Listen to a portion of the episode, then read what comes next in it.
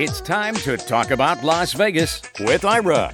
Each week, Ira David Sternberg talks with the celebrities, entertainers, writers, and personalities who make Las Vegas the most exciting city in the world.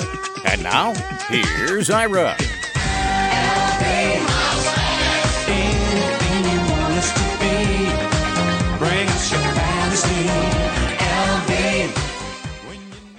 Throughout the decades, artists and entertainers have performed in Las Vegas, and some have been long associated with the city, including Frank Sinatra, Barbra Streisand, Neil Diamond, Barry Manilow, and of course, Frankie Valli. These performers have one thing in common. My guest, Charles Calello, with a discography that includes over 100 Billboard chart records, Charles Calello is regarded as one of the greatest arrangers of our time. His recordings include more top 10 hits than any other arranger, with 15 nominated for Grammy Awards. You can follow him on Facebook at Charles Calello, the Hitman. And Charlie, welcome to the show. Nice to join you. Okay, the Hitman. Let's start with that because that's that can have all kinds of connotations, especially because, of course, you come from New Jersey. But what's the real story behind who who named you that? Do you remember?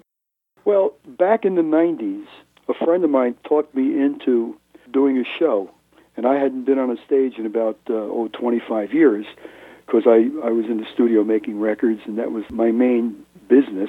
And they wanted to know what they should call the show. So they called it the Hitman.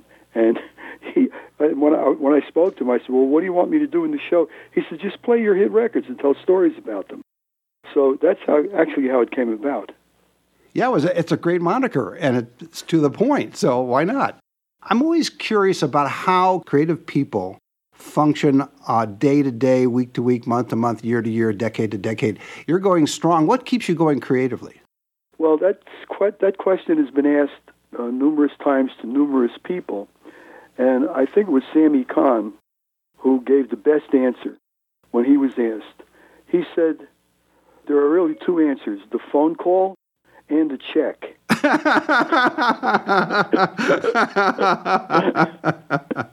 Cause and effect. I think that's a very practical answer. But you, I'm sure you get, and I've, I've talked to a lot of creative people over the years, and there is also the element of what I would call joy in creating. There's something that causes you to feel a renewal of yourself by being in the creative process. Do you get that sense when you're working? Well, this year I'm going to be 83. I started writing arrangements when I was 16 years old. And when I sit down to write an arrangement, the same thing runs through my mind. I start off with, I don't know what to do. Where am I going to start?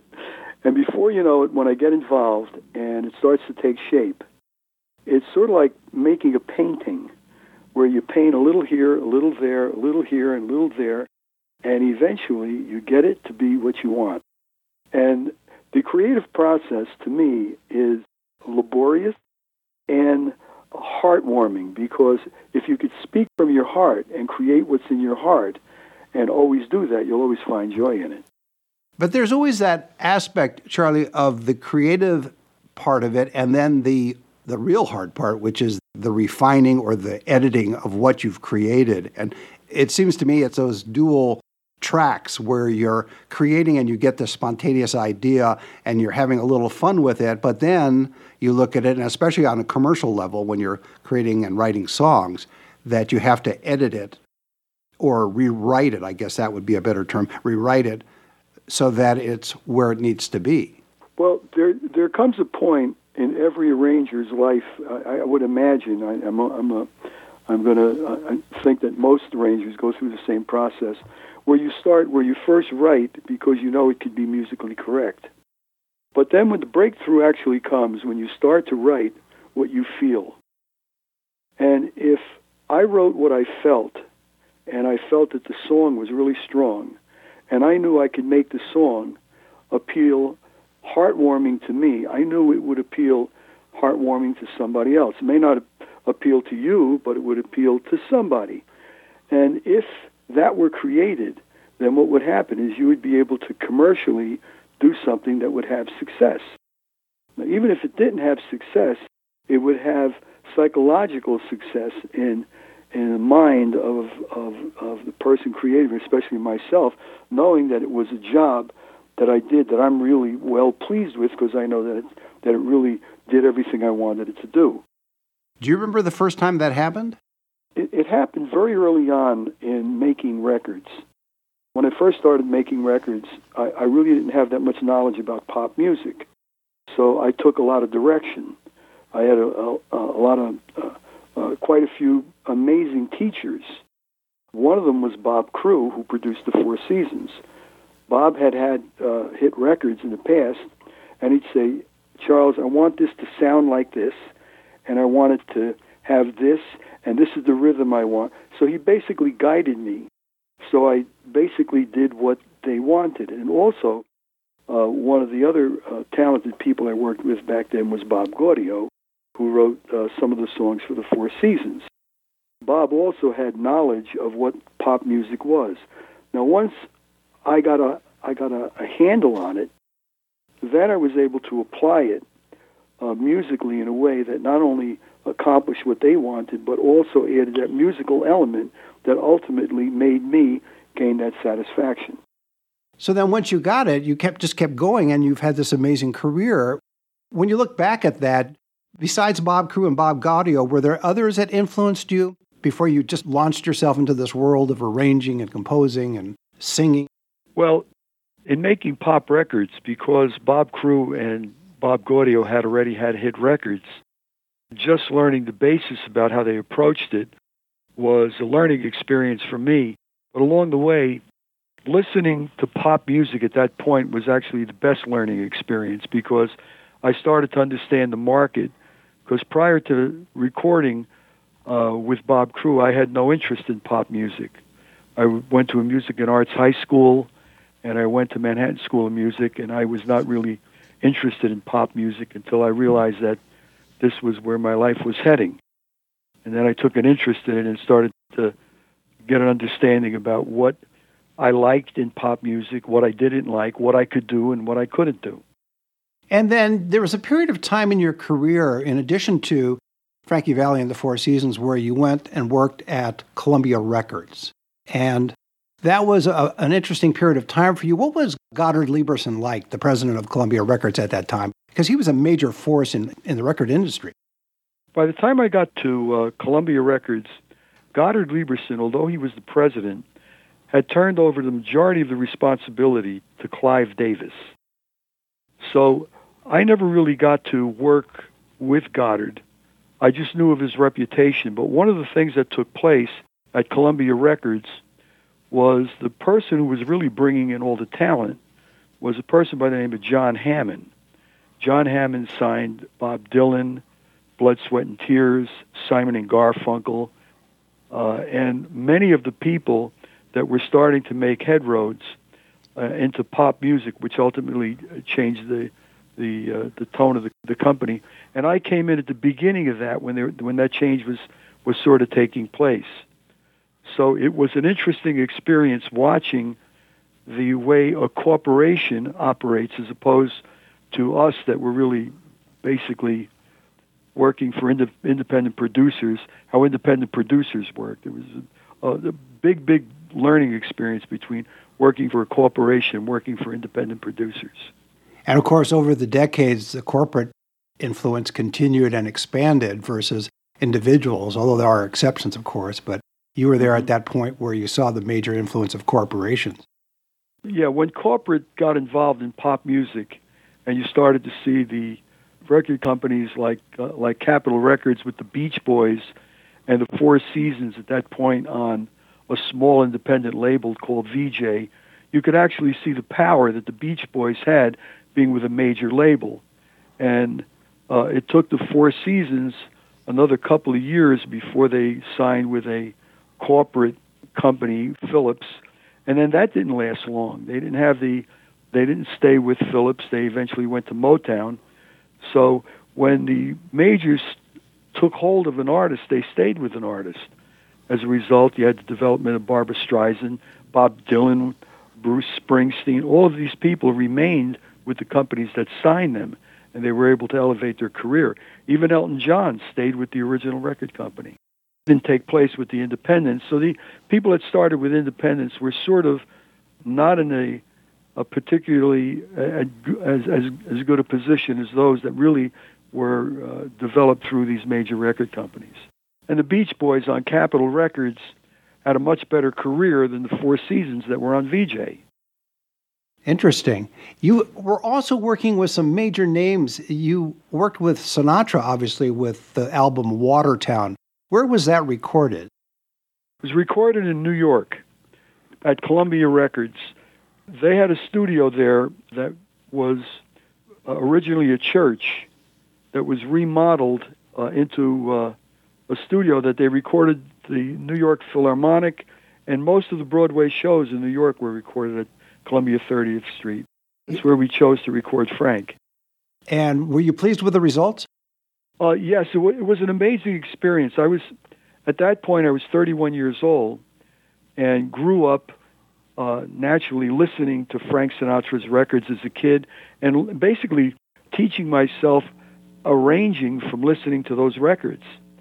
And uh, to have the opportunity to be in the studio with Frank Sinatra was an awesome experience. When he recorded in New York at Columbia Records Studios, was it the same setup as he did at the Capitol Records studio? In other words, they had the orchestra there in front of him. He didn't he didn't isolate himself. Well, he didn't sing live on those sessions.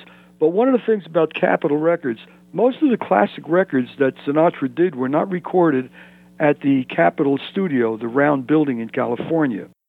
They were recorded in a studio that Capitol owned prior to building that building, which was on Melrose. And all those famous records like the Swinging Session and and uh, Come Dance with Me, all, all those records were actually done uh, in that studio. And after they moved to Capitol, uh, in my opinion, although the Capitol studio became famous and he continued to record there, the best sounding records they had came out of that Melrose studio.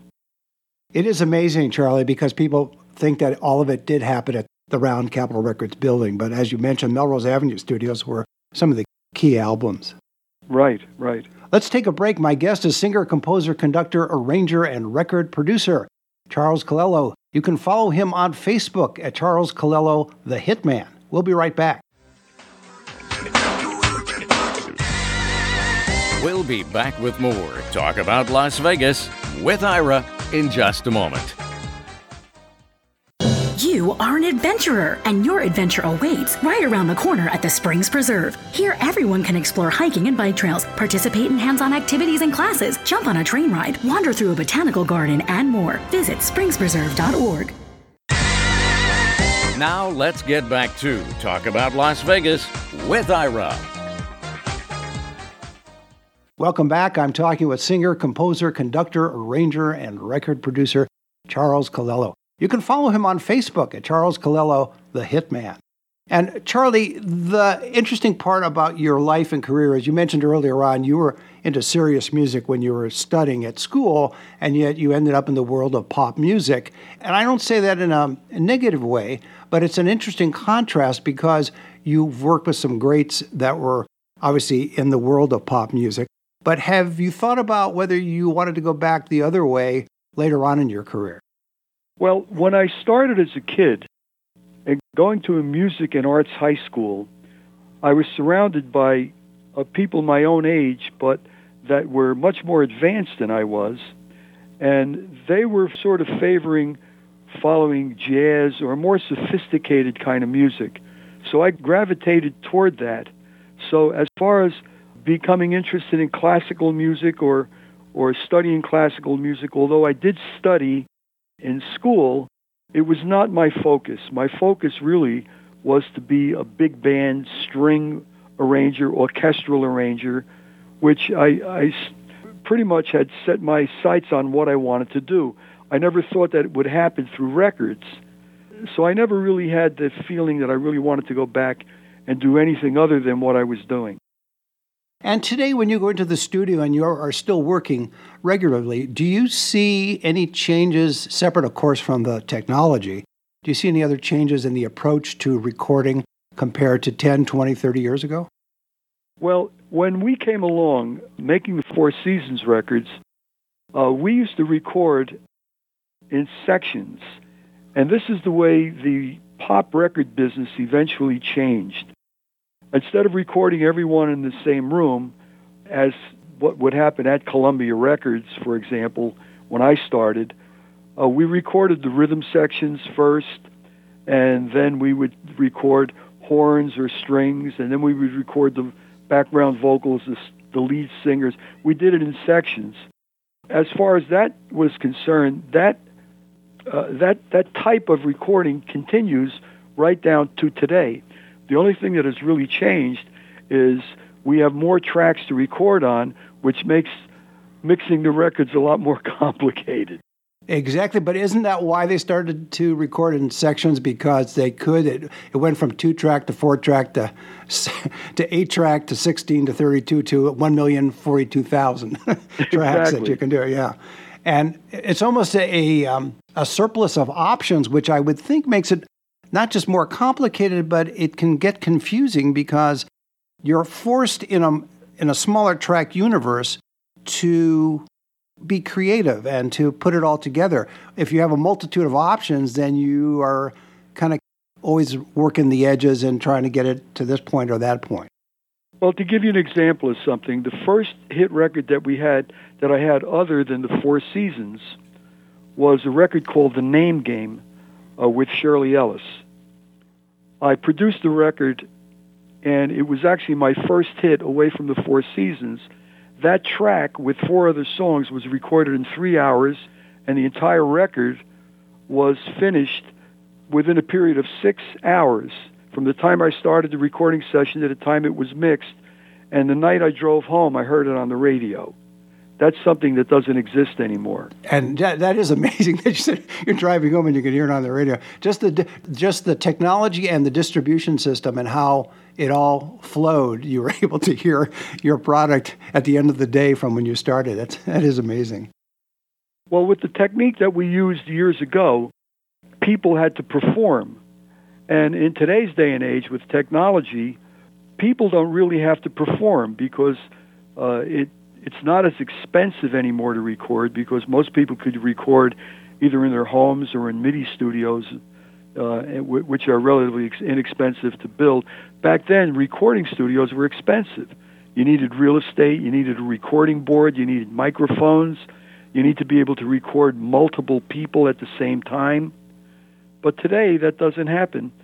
I, I, I mean, we still do record like that. In fact, uh, uh, I, I do live dates uh, where I'll record every, I'll record a big band and the rhythm section together in a room but making pop records is, is uh, basically still the same system. You record it in sections.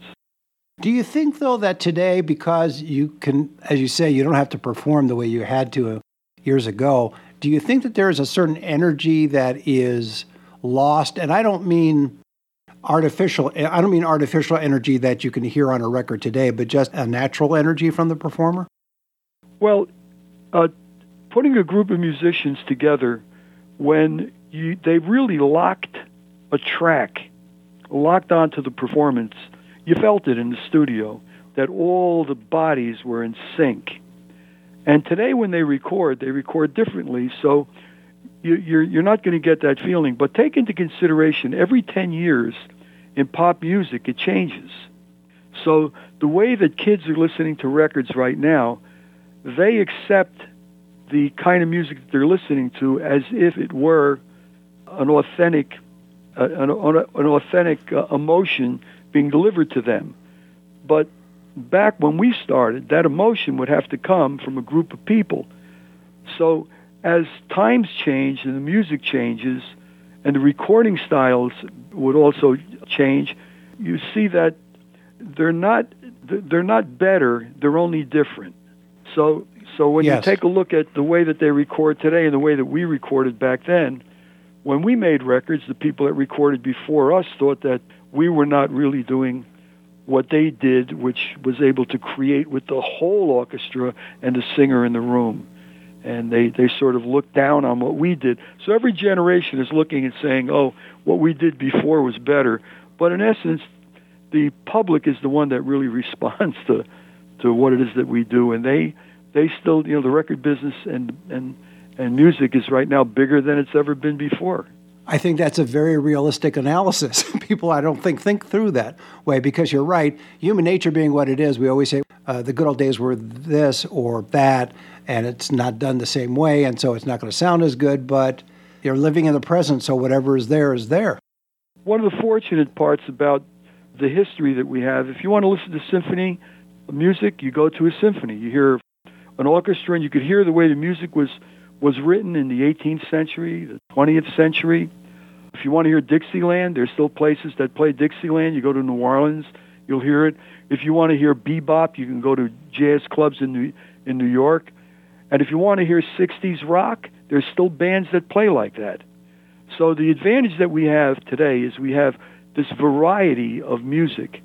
The thing that happens today with modern performers is because electronics have played a major part, the artists today are able to duplicate what they do because a lot of what they do when you see them is they play pre-records.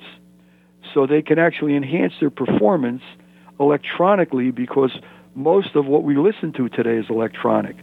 So you're not hearing, although you may not be hearing the original sounds or they may en- enhance it in live performances, basically what you're doing is you're really getting the authenticity of the records today being performed by these current artists in, in, in, to a much better degree than even people that recorded in the 60s, 70s, and 80s. Because the overdubs that they were able to produce, they were never able to produce live. But now they play tapes, they have background voices taped, they have all these things that are pre recorded that they play along with the live performances. So, in many respects, they, they sound a lot better. And that's the key, isn't it? You have the live performance, but you also have the enhanced sound. So as a result, you're getting pleasure as an, an audience member from what you're seeing and hearing, regardless of how it's done. But as an arranger, I can tell you this that when I would write an arrangement and I'd walk into a recording studio and I'd hear the musicians play that arrangement and I'd hear it develop right before me and hear it transform from the notes on the paper into a live performance and get that feeling in the studio when that was happening, you knew the difference between what was going to be really great and what was going to be just another record. And that you would hear instantaneously. Today, I don't think that happens as readily as it did back then. I don't think that arrangers get that feeling working electronically. Yeah, that's a good point. Before we leave you, do you remember your first time in Las Vegas and what was that like? Uh, and did you have an unusual experience here? Well, the first time I was in Vegas was in the 50s with my band. Uh, and this is going back uh, when we when I was touring. And eventually, when I started to make records, going to Las Vegas to see the artists that I recorded, that was an interesting experience in itself because when I would go there, uh, at least three or four of my artists that I re- were recording were all performing there. But uh, Ve- Vegas uh, was always a place where you could actually hear the music uh, pretty much the way it was being recorded because they would carry enough musicians to be able to perform the music. It wasn't like you would hear it in a local, you know, a club or a place where, where they performed. So as far as Vegas was concerned, there were a lot of experiences I had, and I don't know which one I would ever be able to recite outside of going there the first time. I wasn't there three hours when I had to call my mom to wire me money because I lost at the crap. that almost sounds like a typical Las Vegas story. The last, la- the last thing I would be remiss if I didn't mention the three, well, the one word that's repeated three times that you're famous for. Uh, and I, I know I'm sure at this point it's trite to you, but still, it's an interesting concept that you added a little thing to a Neil Diamond song that as a result you hear it all over the place, even today. Right. For as many hit records as I've been associated with, and and uh, my daughter put a web page together uh, for me back uh, when I turned 65, and there were 38 top 10 hits that she found that I did. But the interesting part about uh, the bomb, bomb, bomb, with all the hit records I made, when I when I say to people, uh, you know, well, well, what do you do as an arranger? I say, I wrote the bump, bump, bump at Sweet Caroline. That's the thing that gets them excited. The fact that I started with the Four Seasons and I recorded all the people I recorded falls into insignificance over the three little notes. well, that's a great way to leave it. My guest has been singer, composer, conductor, arranger, and record producer Charles Calello. You can follow him on Facebook at Charles Calello the Hitman. And Charlie, thanks for being on the show. My pleasure. See you next time. You've been listening to Talk About Las Vegas with Ira. Each week, Ira David Sternberg talks with the celebrities, entertainers, writers, and personalities who make Las Vegas the most exciting city in the world.